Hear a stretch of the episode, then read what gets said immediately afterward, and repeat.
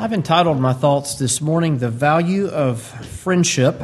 And this is a bit of a practical subject, a bit of shifting gears from some of the things that we've been talking about over the past few weeks together. We considered over the past few weeks some very doctrinal things, at times some very deep things, and many, many practical things as a result of those doctrinal subjects that we considered.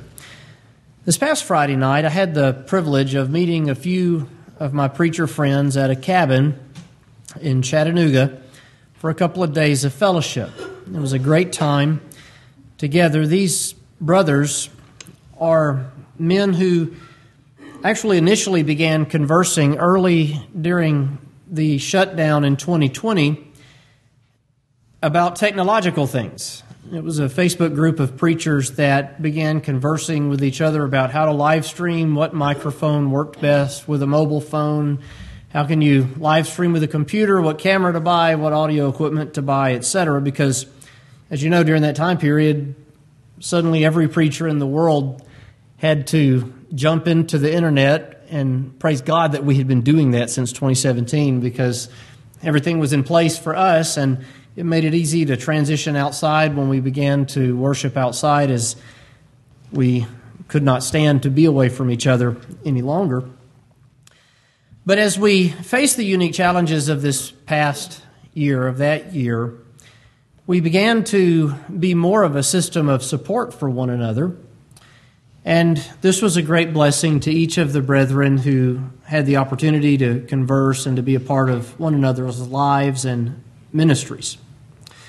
As I was thinking on that trip and reflecting on it on the way there, the things that we would enjoy, and, and if you wonder what do preachers do when they come together, well, we went out and ate, and we drank a bunch of coffee, and one of them had a Super Nintendo. So let me just say that again a Super Nintendo. And we played that for a little while. There was a hot tub, the cover never got taken off of it because we sat around and talked theology we talked language studies. We talked church controversy from time to time. We talked about our respective ministries and the things that we have going on in our respective churches. We stayed up till 2 a.m. locally. We woke up, we checked out, we drove home. So that was a long night out on the town for a bunch of pastors. If you want to know what do preachers do when no one else is around, that was pretty much it. But as I was thinking on the trip and reflecting on it, I began to think more and more about the blessing of friendship and what Scripture has to say about friendship and brotherhood and fellowship. And I felt impressed to share some thoughts with you along those lines this morning. Just focus on that word fellowship for a moment. We are fellows. We know what brotherhood means. The root of it is brother. Friendship, the root of that is friend. Fellowship is something that is so integral to the church which is what we'll discuss in a little bit, because we are fellows. We are yoke fellows. We are to go through life with one another. As we begin this morning, I want to focus, I want to focus, I want to spend a little bit of time just on man's need for companionship. The first thing that we consider today is that God created man as a social creature. God did not create men to be alone. And when I say men, I have reference to mankind. I have reference to men and women. I have reference to human beings. God did not create human beings to be alone. Now, though we all have varying degrees of comfort in large crowds, we were at a get together recently, and someone a little bit more of an introvert made the comment that I need to go home and recharge. I've been around people enough. Well, I can sympathize with that, especially with large large crowds. If I'm in a large crowd for an hour or two, I don't consider us a large crowd, your family, but if I'm around a bunch of strangers or people I don't know or people that I barely know, it's exhausting and I have to go be away for a while to recharge myself. There are times that we need to be away. Jesus himself departs many times to be alone so he can pray. We need to spend time alone with the Lord. We need to spend time in prayer. Being alone to recharge is a good thing. But that isn't to be the permanent state of human beings. We are made as social creatures. We're not to be outright loners. For proof of that, turn with me to the book of Genesis, chapter 2. In Genesis 2 and verse 18, now I want you to notice Genesis 1:31, God saw everything that he had made, and behold, it was very good. And the evening and the morning were the sixth day. God finishes creation. He looks at everything that he had made, and it was very good. Understand, when God made something, whether it be the light, whether it be the dry land, whether it be the herb yielding sea, the fowls of the air, the fish of the sea, or Adam himself and Eve. When God creates, it is good, yea, it is very good. And yet in Genesis 2:18, the Lord God said, "It is not good that the man should be alone." So think about that glaring contrast from everything that you could read in Genesis 1 and Genesis 2 up until that point, everything is good. But there's one thing in creation that is not good. God's special creation, Adam, made in God's image, unlike the beasts of the field, the fowl of the air, the fish of the sea, Adam is alone, and Adam being alone is not good. I love to focus on that when we think about marriage because shortly thereafter we find the origin of marriage. God causes a deep sleep to fall upon Adam. He takes one of his ribs from him and he closes up the flesh thereof, and from that rib he creates Adam's companion. He creates Eve. That's a great passage to quote when you give a sermon at a wedding. It's a great passage to quote in a sermon series on weddings because this is the reason God created marriage. Up until this point, God has brought every animal to Adam, and Adam has named them. That means that when God created Adam, Adam had the ability given by God to speak in a language and to communicate. Adam would have been a brilliant man. We think of primitive man as a cave dwelling numbskull who can do nothing but take colors and draw on the sides of caves, but Adam, the first man, had all the genetic programming, the genetic code that would be dispersed among the rest of us. He was brilliant. And he has the ability to communicate simply by virtue of God training him to do that when he was made, God giving him the ability to do that. And Adam names these animals. But in all of the animal kingdom, there is no companion there for Adam. And so God gives unto this man a gift. He gives unto this man a wife, and he does so. Why? Because it is not good that the man should be alone. Now, for those of you that are married, as we think about friendship today and the value of it, we'll say so much from Scripture about the value of friendship. Might I just say, your spouse, if you are married, is to be your best friend. If you do not have a spouse, if you do not have a spouse, might I suggest you begin looking at some of the best friends who are of the opposite gender? You have to specify that today. Before Rachel and I were a couple, Rachel and I were friends. And we got along just fine. We had the same interests, we liked the same things. Our first date wasn't even a date. We were just two friends going to the movies together. And by the time we come home, she just could not resist my charm, my intellect, my handsome stature. I really have no idea what it was. Probably my trumpet playing. That was about the only thing I had going for me in 19 something. You know, it's a long time ago.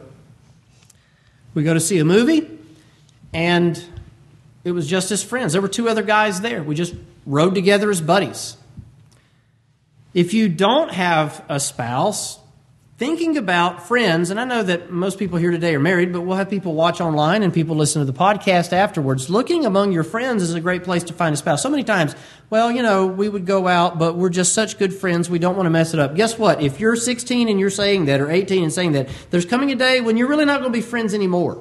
Because everybody's going to get married, they're going to go to their separate houses, they're going to move to separate towns.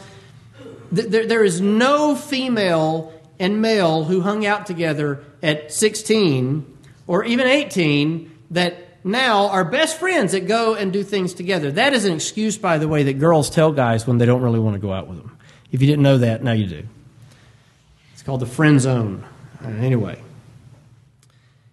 But I think it is a great thing for you to look among your friends to find a spouse because you have common interests. You enjoy being with one another. It's a great thing. Your spouse ought to be your best friend, and it's a good place to look if you don't have one. In the book of Ecclesiastes, chapter 4, this is a passage that I think on a lot when I think about fellowship among brothers in Christ in specific. In Ecclesiastes chapter 4, we actually find some interesting language about the blessing of fellowship. And as we begin to look at how the Lord Jesus dealt in his ministry, we'll see that he even follows this pattern as he commissions men to go and to minister. Solomon writes in Ecclesiastes 4 9, two are better than one because they have a good reward for their labor. In other words, if you have two people laboring, you can get more done. For if they fall, the one will lift up his fellow, but woe to him that is alone when he falleth, for he hath not another to help him up. Now, this is the ancient world. There were no cell phones, there were no buttons to push. I've fallen, I can't get up. If you fell and got hurt and you were out there in the field and you're taking care of your sheep, if you fall into a hole, if you break your leg and you're alone, you can crawl back. Sometimes, many times, people would die before they made it back to where it was safe because they're out alone in the middle of a pasture. Predators could take them, terrible things could happen to them because they were injured. But if a person is not alone, let's say if it's a couple of shepherds, and they're out in the wilderness and they're taking care of their sheep. One of them falls and breaks his knee or breaks his ankle, breaks his leg, and there's another shepherd there with him. The shepherd that's there with him can run and find some leather to, you know, he can find a stick and he can make a splint. He can help him get up. He can put him over his shoulder and help him walk to safety. Because there's more than one there, there is safety. There is danger, conversely, in being alone. Now, to be very clear regarding marriage, because this isn't a sermon about marriage, this is a sermon about friendship. In the church and with the Lord, we can find companionship so that we are not alone. If you are single, if you are widowed, if you're a widower, if you're not yet married, or if you're divorced and you are in the church of the Lord Jesus Christ, there is family and there is a Savior that makes it where you never alone unless you want to be alone. And I know enough about Primitive Baptist and I know enough about Flint River that if you're lonely and you say, Someone come visit me, I'm lonely, it won't take very long at all. People will be knocking on your door, and you might be wanting them to go away before it's too long. If you put the SOS out, people will come to your house. They will bring food. They might bring books or movies. When we had COVID, like when we had had COVID, there were a couple of you that came to the bottom of the steps. You didn't come up and, and talk to us, and we sat there for like an hour shivering because we talked from the door while some folks were out in the yard. And it happened a few times. Folks stopped by during that, and it was great because we got to see people. I think one of the greatest dangers of this past year was being segregated off by ourselves and away from friends and family. That was one of the terrible things that happened in the school system. If you want to know more about things like that, you can talk to my brother, who's a mental health liaison for the Board of Education in the county in which he resides. But mental health issues among young people skyrocketed this past year because they're alone. Mom and dad are at work, or worse, they're trapped in the house with a monster. And I don't mean a monster in the closet or under the bed, I mean an abusive parent. And so mental health problems skyrocket, but one of the reasons for that is because people were alone when God did not make us to be alone. We are designed to be one with another. Solomon says, If they fall, the one will lift up his fellow, but woe to him that is alone when he falleth, for he hath not another to help him. Another reason, again, if two lie together, then shall they have heat. But how can one be warm alone? If you're in the middle of the cold desert and you're stranded with another person and you've got a blanket, the two of you can lay back to back and cover yourself with the blanket and you can stay warm so that you don't freeze as if you or as you would freeze if you were all by yourself. Some of you that are older and grew up in a time period without electricity and gas heating and central heating and air, in our little world today, it's always 70 degrees. I saw this silly thing that went out from some government agency and it was recommended temperatures, you know, and they were like, well, 78 during the day, 82 at night. I'm like, if it's 82 at night, I'm sleeping on the back porch because it's going to be colder outside than it is inside. I'm not sleeping in 80 degrees when I have an air conditioner. I bought an air conditioner, I pay for electricity. Look, we have nuclear power. If y'all want easy, cheap power, we run out of coal and we run out of wind and we run out of gas and we run out of water. Go fire up some nuclear reactors and make me some 70 degrees. Because I don't want to be sitting in my house sweating. That's why I have a house with an air conditioner. I'm going to be inside. You got me? Amen? Some of you grew up in a day when there might have been four of you in a bed under five covers, keeping each other warm in the middle of the winter because all you have is a fireplace. And when mom and dad go to sleep, that fireplace goes out and the house cools down. Any of you remember those days? Can't say that I was there. If two are together, then they can huddle together and they can have heat. They can keep each other warm. Solomon again sharing wisdom of not being alone, the wisdom of not being alone. If one prevail against him, two shall withstand him, and a threefold cord is not quickly broken. Now, what this means is if someone attacks you, because in reality, in this sinful world in which we live, people attack you. If a man attacks a man, he may get, the man who's being attacked may get defeated. He may get beaten. He may get killed. He may be robbed. But if there are two men there and one attacks them, unless they're dealing with some sort of a really tough guy, two men stand a far better chance of dealing with an attacker than a single man alone. Again, practical reasons why it's good for us to not be alone, but for us to have friends, a spouse, brethren, fellowship. And then he goes on to say a threefold cord is not quickly broken. And he has reference to making a rope. If you've got a rope made of three cords wound together as a rope, it's far stronger than any of the three by themselves. And so if you've got three friends together and an attacker come to assail them, well, you've got a man on each side. I guess if somebody attacks you, you can just get on each side of them and just pummel the dude, but he doesn't attack you, he doesn't hurt you, he doesn't kill you. That's all Solomon's wisdom. Again, two is better than one, and a three cord, threefold cord is not quickly broken. Another thought to further emphasize our need for companionship as brothers and sisters in Christ, I want to notice a passage from the book of Luke, chapter 14. Now, just to remind you of some biblical terminology, whether you're dealing with Matthew chapter 25, beginning in verse 31, Matthew 9, the closing remarks of Matthew 9, that God's children are as sheep scattered abroad, having no shepherd. John 10 describes God's people as his sheep. He's the good shepherd. He gives his life for the sheep. Other sheep he has that are not of the fold of the Jews, them also he must bring over and over and over. The term of sheep, the concept of a sheep and a fold and a flock and a shepherd is used to describe the Lord's people.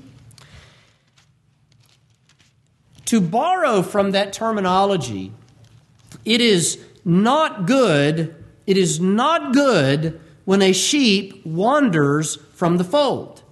In Luke 15, Jesus uses this reality in a parable. What man of you, having a hundred sheep, if he lose one of them, doth not leave the ninety and nine in the wilderness and go after that which is lost until he find it? And when he hath found it, he layeth it on his shoulders, rejoicing. And when he cometh home, he calleth together his friends, his neighbors, saying unto them, Rejoice with me, for I have found my sheep which was lost. Now, the purpose of this parable was to shoot down the Pharisees that said, Jesus is eating with sinners. He receives sinners. Praise God, Jesus receives sinners. We should never be like the Pharisees that look at people who come into the church who have a troubled past and judge them or be cruel to them or Pharisaical to them. Every time someone did that, Jesus rebuked them. He gives this parable as the Pharisees murmur, This man receiveth sinners and eateth with them, of this man who loses a sheep. What would be the danger of losing a sheep? This man is willing to leave 99 sheep to go into the wilderness and to search for the sheep that is lost, to put it on his shoulder and carry it back to the fold. And when he gets back to the fold with it, he rejoices so much that he calls his neighbors. This man stood at risk of losing his sheep permanently. Now, in this parable, Jesus is talking about the joy over a sinner that repents.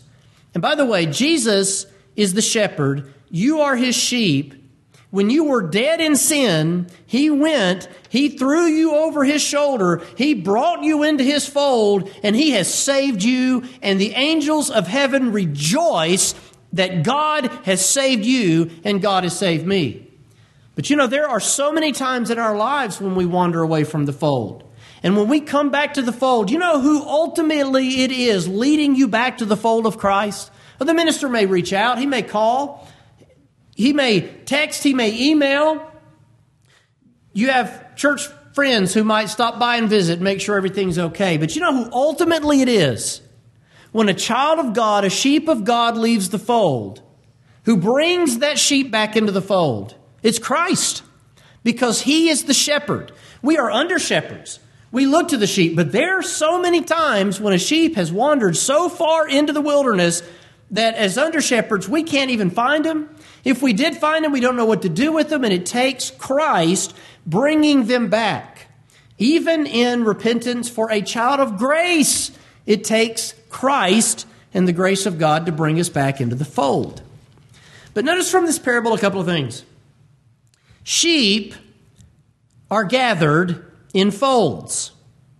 Sheep are gathered in folds. Now, as we think about friendship today, one of the points that we want to emphasize is that our best friends are to be the people that we worship God with. Our most beloved friends are to be the people that we come to the throne of grace with, that we worship with, that we sing with, that we pray with, that we hear preaching with. Our best friends are to be the people of our own churches, of the church that you belong to, but other churches, people of like faith, and Christians in general. Christians. And you mean, Brother Ben, you can be friends with people who aren't primitive Baptist? You know, sometimes in my life it's been easier to be friends with non primitive Baptists, but anyway, that's another story for another day. Maybe we should be a little more kind and a little more like sheep from time to time. Sheep are gathered in flocks. A sheep who leaves the fold is in danger. Let that sink in. A sheep who leaves the fold is in danger. What sort of danger is he in? Well, in Jesus' day, a literal sheep that wanders from a literal fold can be picked off by what? You have wolves, you have lions, you have all sorts of carnivores, you have injury. Maybe a sheep is wandered away, he hasn't been I guess the word biblically would be shorn. He hasn't had his wool sheared off in some period of time, and he becomes heavy and weighted down. He falls over on his side. Who's going to pick him up?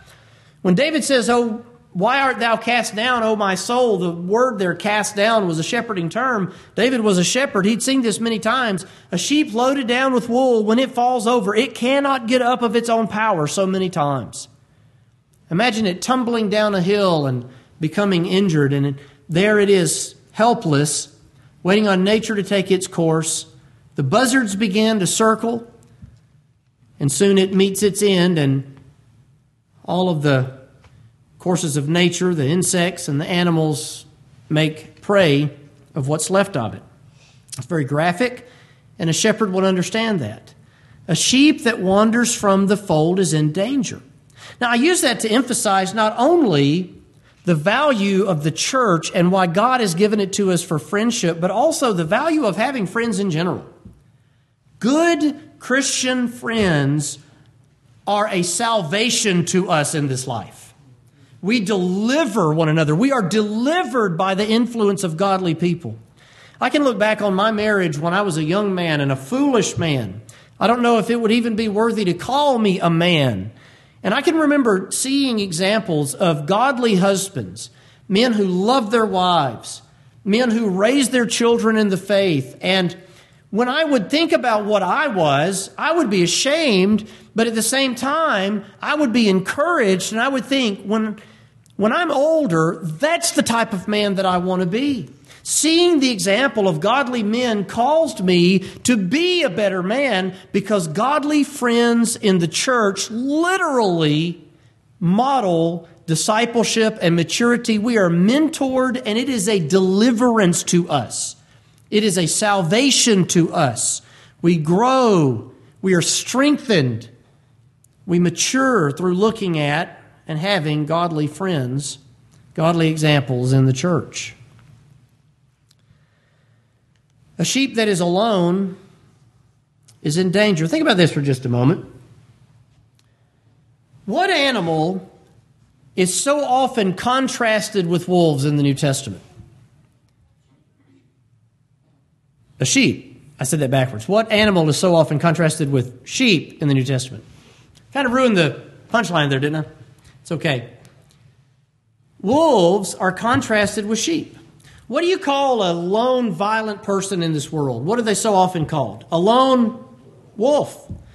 We instinctively know wolves so many times go it alone. Now, there are, sure, packs of wolves, and you can see them, but so many times the predator goes it alone. If you see a bobcat, it's rare that it's with other animals.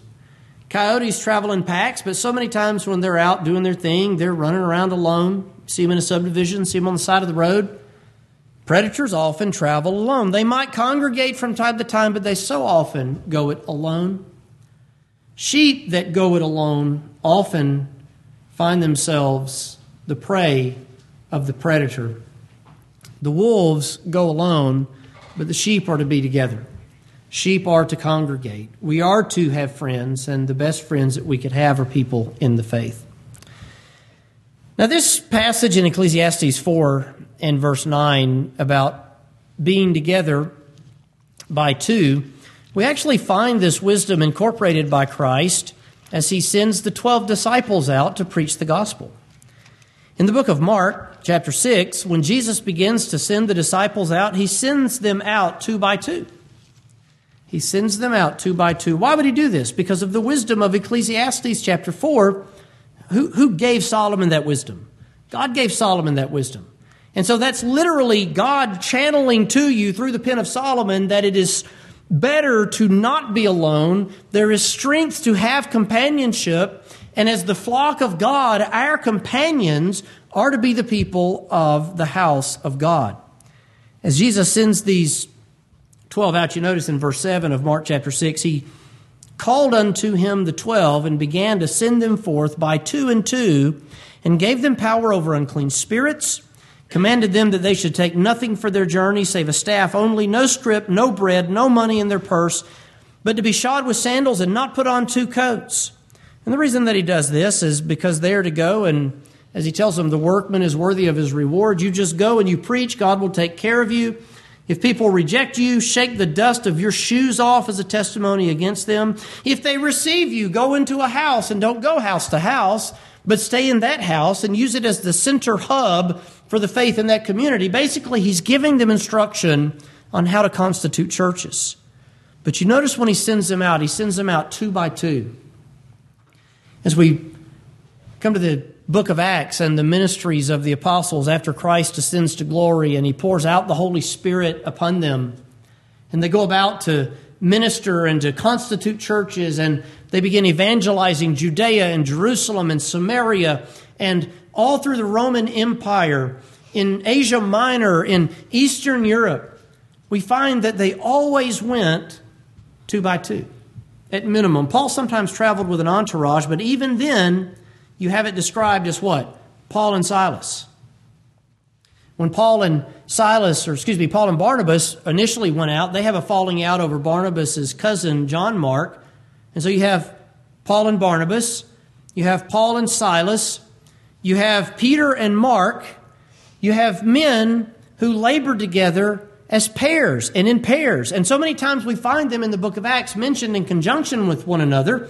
They went out and they were not alone because they found strength together in having companionship. And so we find strength today in having companionship. The book of Proverbs has much to say about the subject of friendship. And there are warnings in Proverbs about being a surety for your friend, co signing. I just opened to Proverbs 6, and the first verse there warns against being a co signer for a friend. But we want to share with you some of the encouragements of friendship, some of the benefits of friendship in the Proverbs. Proverbs 17 17, a friend loveth at all times, and a brother is born for adversity. A true friend will love you at all times. Now, that tells me that if I want to be a true friend to people, then I need to unconditionally love them, don't I? Now, that doesn't mean that, again, we mentioned this last week, if they're abusing me, well, that doesn't mean that I walk up and tolerate being abused. But it does mean that I forgive them and I love them. And a friend, a true friend, is to love unconditionally. They're supportive. There's a lot of people that are friends so much as if it's that their friends are doing things that they themselves would want to do. You ever had a friend like that? That the only things that they spoke highly of that you do are things that they themselves would want to do, whether it's the choice of a home or a vehicle or clothing or music.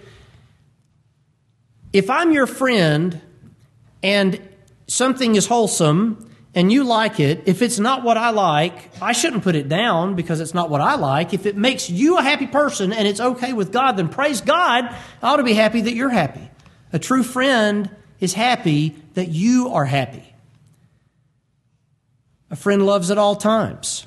A true friend loves at all times. Now, by the way, as we begin to look at some of the aspects of friendship in Proverbs, we'll see that this does not mean, it does not mean that a friend is going to go along with decisions when those decisions are sinful.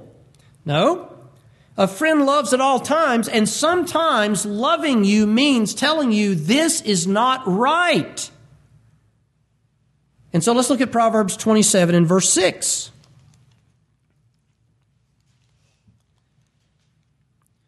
Proverbs 27 and verse 6 says, Faithful are the wounds of a friend. But the kisses of an enemy are deceitful. Faithful are the wounds of a friend. Now, if you walked up to me today and you slashed me with a knife or punched me in the nose, that's not what Solomon is talking about in Proverbs chapter 27 and verse 6. Please do not walk up to your friend and stab them in the arm. When Solomon says, Faithful are the wounds of a friend, he's saying that when a friend sees you going down a pathway that is destructive, and he intercedes with biblical wisdom and counsel, with pleas for you to repent, when he tells you that what you are doing is wrong, he is not hurting you. He's not trying to destroy you. You know, we live in such a uh, my truth and your truth, and he spoke his truth, and this is her truth sort of society because of relativism, that there's really no such thing in our minds anymore as truth. And the most heinous thing a person could do is tell another person that they're wrong. And so we have to retreat to our safe space. Help me find a safe space. My feelings have been hurt when we do that which is wrong and destructive and sinful, faithful are the wounds of a friend. It isn't wrong if a friend says, Ben, what you are doing is not right, and I'm worried about it. That's what a friend is supposed to do. That's what a parent does, isn't it? I think we've taken that philosophy to parenting too. Well, I can't tell them they're wrong, they'll get mad at me. If my kids aren't mad at me, a good substantial portion of the time, I'm probably not doing my job. Walked through the house the other day and there's some song playing on the radio and it's got these cuss words that aren't bleeped out and turn that garbage off. I can hear people begin to scatter and scamper like when you turn the lights on in the kitchen in the middle of the night and bugs run every direction. That didn't happen at my house, by the way, but it's a metaphor. Kind of turn it off as quickly as possible. Take a bath. I don't want to take a bath. I didn't ask. You think this was a question? This is not up for debate. Brush your teeth. Well, I don't want to brush my teeth. Well, I don't want to pay for dental visits, so brush your teeth. When you get old and you have teeth, you can thank me then. When a friend is over of the opposite gender, the door is not shut. Why? Obvious reasons. I don't let parties go upstairs. You know, you got all these people that wander around a neighborhood nomadically like they don't have a home to go to. They wander into my house. You're not going upstairs. There's too many of you. I'm sorry. Whoa. I don't need to give you an answer. I pay the mortgage. Those are mostly not hypothetical.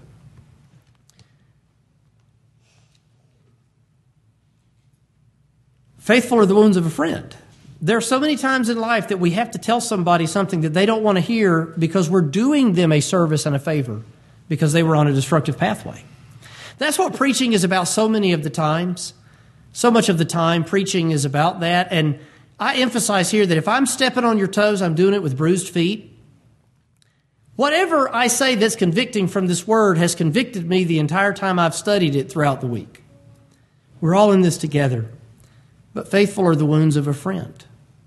A real friend holds us accountable. A real friend holds us accountable. Do you know the modern Christian does not like accountability? One of the one of the practices, one of the identifying marks of the church that Jesus built into the church is accountability. We are to hold one another accountable. Do you know that's why there's church discipline in the church? To hold one another accountable? In modern Christianity, Churches no longer completely abandoned church discipline. They don't hold one another accountable. Because if somebody gets mad and you hold people accountable, pastors that build empires are terrified of having a congregation the size of ours when they really want a congregation that takes, you know, Joe Davis Stadium to hold people. And so that's the last thing that contemporary Christian pastors do. No, we want to tell them things that make them feel good. Well, I want you to feel good, but I want you to feel good about Christ. I don't want you to feel good about your flesh or your sins or sinful choices or anything such as that because that will ultimately kill you because the broad road leads to destruction. Faithful are the wounds of a friend. Faithful are the wounds of a friend. Conversely, deceitful are the kisses of an enemy. You remember there was a man that came to Jesus in his personal ministry and kissed him. What was his name? Judas Iscariot. And he did so to betray him so they would know how to identify who Christ was. Jesus says, Hello, friend. Judas kisses Jesus, and the men arrest him and take him away.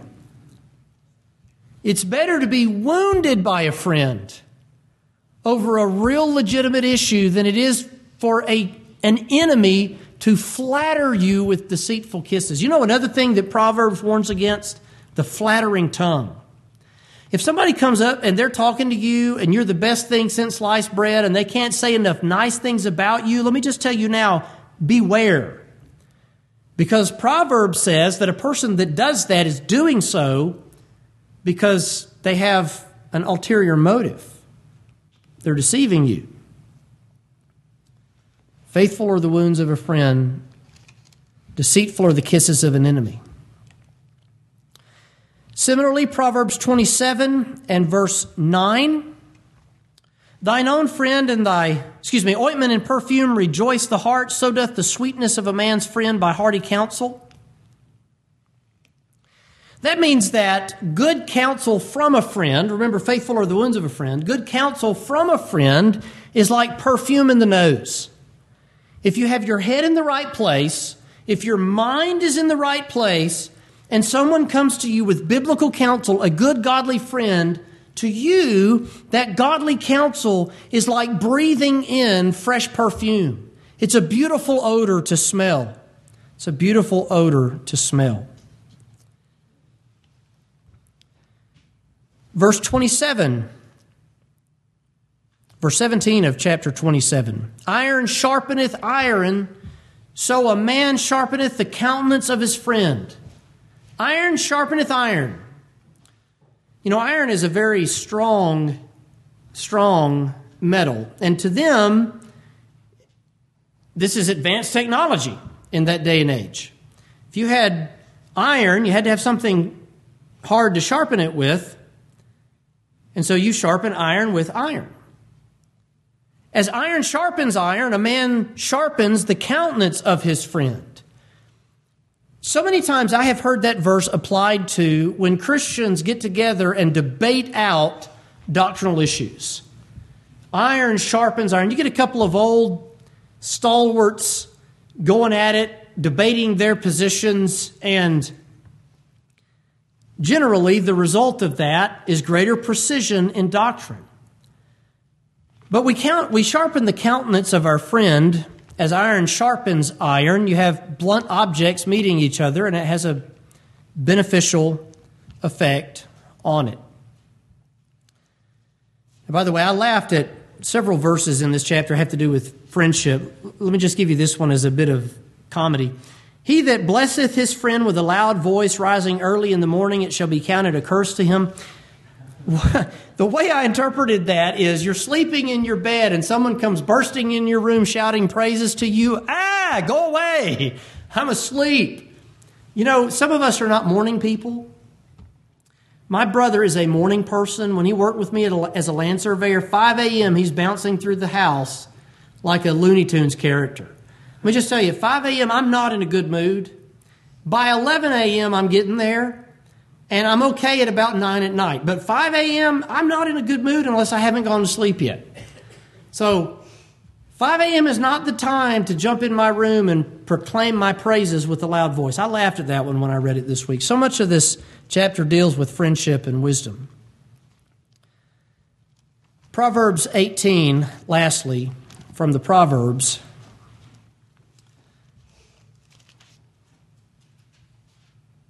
A man that hath friends, verse 24, must show himself friendly, and there is a friend that sticketh closer than a brother. Now, when we began looking at the Proverbs, chapter 17 and verse 17, you notice that it said that a brother is born for adversity. A brother is born for adversity.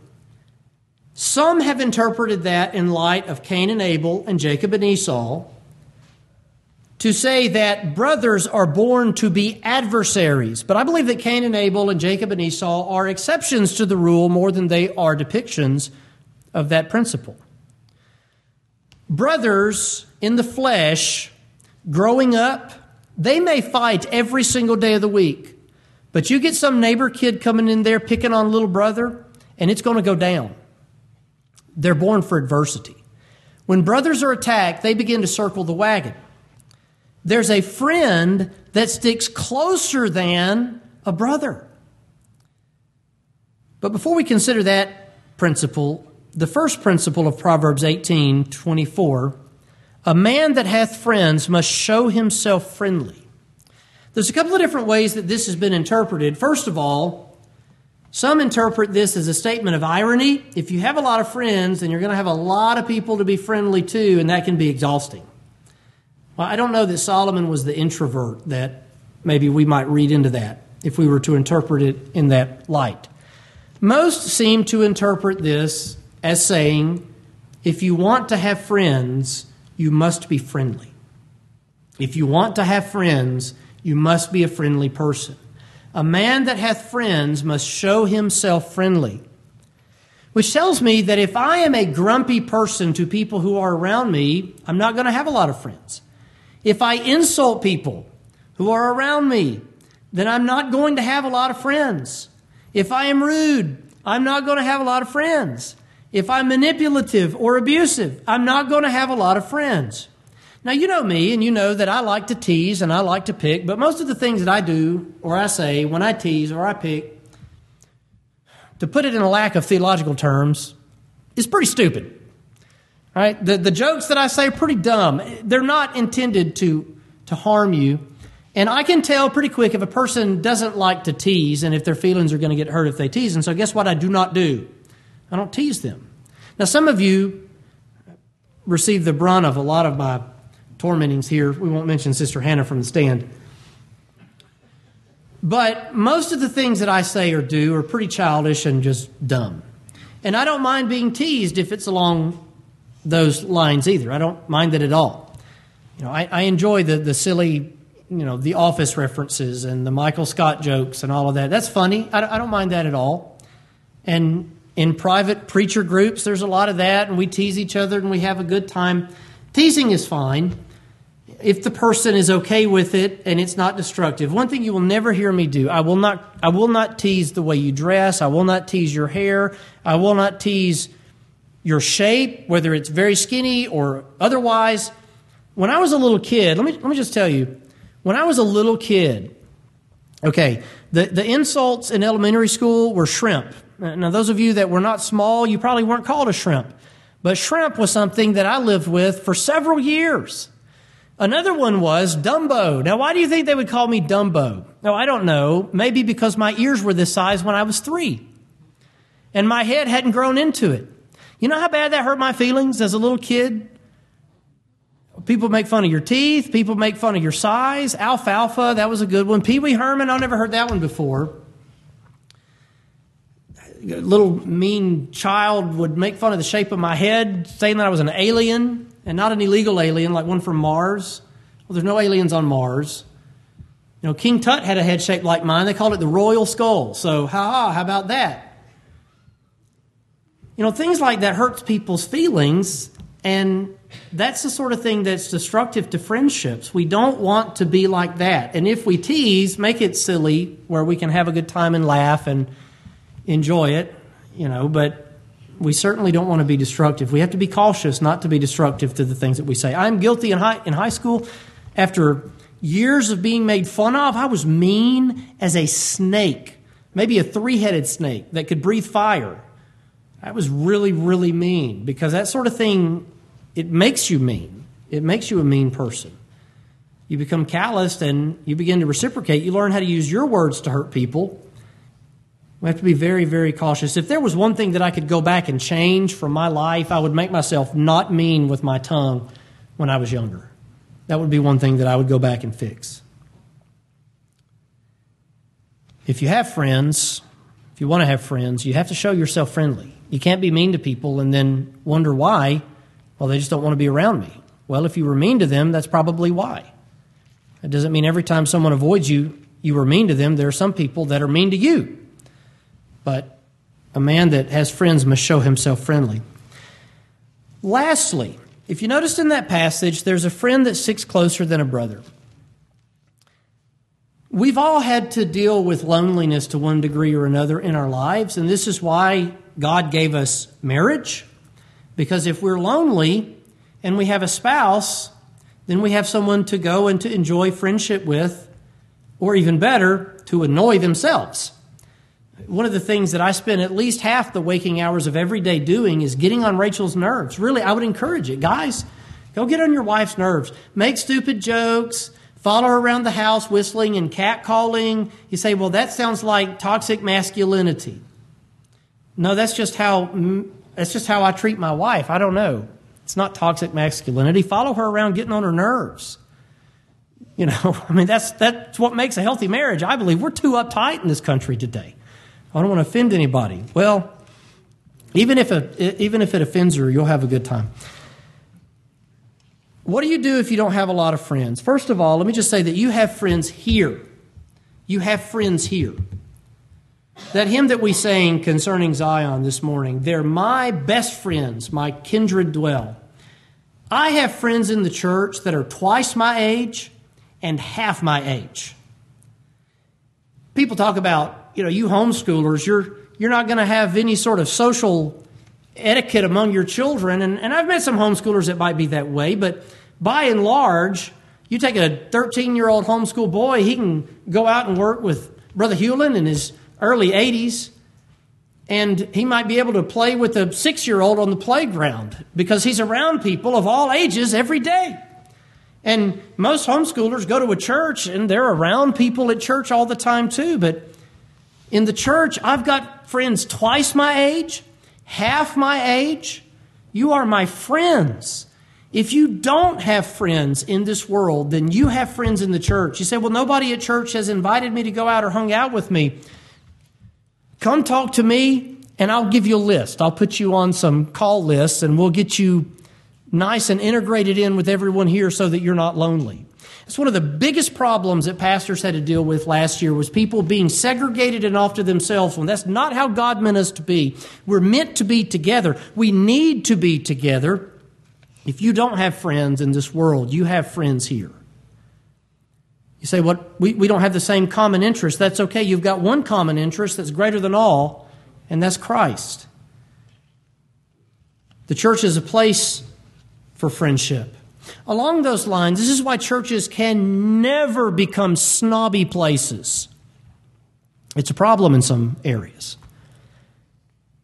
whether by reason of the church having a reputation among our people, sometimes that happens, the church just being in a general culture, a community where people have that attitude on average. You walk through Target and everybody has that attitude. The church must never be a snobby place. The church is not only to be welcoming, the church is to be inclusive, and there is a difference. You can be welcoming and not inclusive. We're so glad you're here today. Awesome. We're so thankful you're here. Have a seat. But then they don't include them. Let me tell you what. When you come into Flint River Primitive Baptist Church, we'll hand you the keys. We'll hand you a hammer. We'll hand you a mop. We'll hand you a leaf blower. We'll hand you, hey, you want to be on a committee? We got a project going on. You could be on a committee. We don't do anything in private channels. And if you've got an interest in it, then we'll merge and mesh you right in as a lively stone into the wall. You need to be welcoming and inclusive. I've trained our little ones. If there's somebody new in the church and nobody's talking to them, surround them and talk to them. Because there have been so many times we've gone to an event or a meeting and you know you, you sit by yourself in a pew, your kids play by themselves outside and you go to the lunchroom and you sit by yourself at a table. I don't want anybody to sit by themselves at a table here unless they want to. And then I'm going to encourage them not to. The church is a place for friendship. And so churches can't be snobby. There's no excuse for it. We're to be welcoming, we're to be inclusive. I have great news, however. Even if we have no friends in this world, and there are times that we feel that way, you have a friend that sticks closer than a brother. You know, there were times in this book that men are called the friend of God. Moses, for instance, he's different than all the other prophets of God. You remember when others began to say, Hey, God speaks through us like he does Moses. Why do we have to listen to Moses? And God said to them, I don't speak through Moses like I do the prophets. I talk to him as a friend talks to a friend face to face. God was Moses' friend to such a degree that they, as it were, talked face to face. Moses was the friend of God. You know what James 2 says about Abraham? When he went and offered up Isaac on the mount, and God stops him, of course, he says that he was called the what? The friend of God. There's a friend that sticks closer than a brother. If a spouse forsakes you, if your family forsakes you, if a church forsakes you, Christ will never leave you nor forsake you. There is always a friend for you in your Savior, the Lord Jesus Christ. Now, I want to demonstrate this as we close today from 2 Timothy chapter 4. Paul, at the end of his life, heartbreakingly so, was largely forsaken. Demas hath forsaken me, having loved this present world, and has departed into Thessalonica. Crescens to Galatia, Titus to Dalmatia. I don't interpret that to mean that Crescens and Titus had forsaken him, forsaken him, but they had left him. He's in jail. They've got to go minister. And every time one goes on another journey to minister, more and more of that entourage that Paul went with was gone. He tells them, The cloak that I left at Troas with Carpus, when you come, when thou comest, bring with thee. Bring my clothes. I left it. Bring my clothes. I'm cold. The books I want to read, especially the parchments I want to write. Alexander the coppersmith did me much evil. The Lord reward him according to his works. At my first answer, no man stood with me, but all men forsook me. And these are good men that forsook him. They ran and they hid. I pray, God, that it may not be laid to their charge. Notwithstanding, the Lord stuck with me. The Lord stood, rather, with me. He stuck with him. And strengthened me that by me the preaching might be fully known, that all the Gentiles might hear, and I was delivered out of the mouth of the lion. By the way, when Paul uses that terminology, he's not speaking metaphorically. Alexander betrays him. Everyone runs from Paul. Paul has to give an answer before magistrates. He would have been delivered to a lion, but God stood with him and God delivered him. The church is a place for friends. We have a desperate need for friends. And if you have no friends, if you find yourself lonely, call upon your Savior because He's the friend that sticks closer than even a brother. Let's pray together. Father, thank you so much for friendship. Thank you for fellowship in the church. Lord, we know that we're your sheep and you're our shepherd, so keep us secure in the fold. Keep us from wandering. We know, Lord, that there's such danger out in this world if we leave the fold, for the fold is the place of the shepherd. The fold is the place of the green grass and the still waters and the under shepherds who watch for the wolves. We pray, Father, that we would be friendly, that we would have friends. We pray, Lord, that we would love one another the way that you have loved us. We pray, Lord, that we would understand that even if all forsook us, that you would stand with us because you never leave us and you never forsake us. Forgive us of our many sins, we pray in Jesus' name. Amen.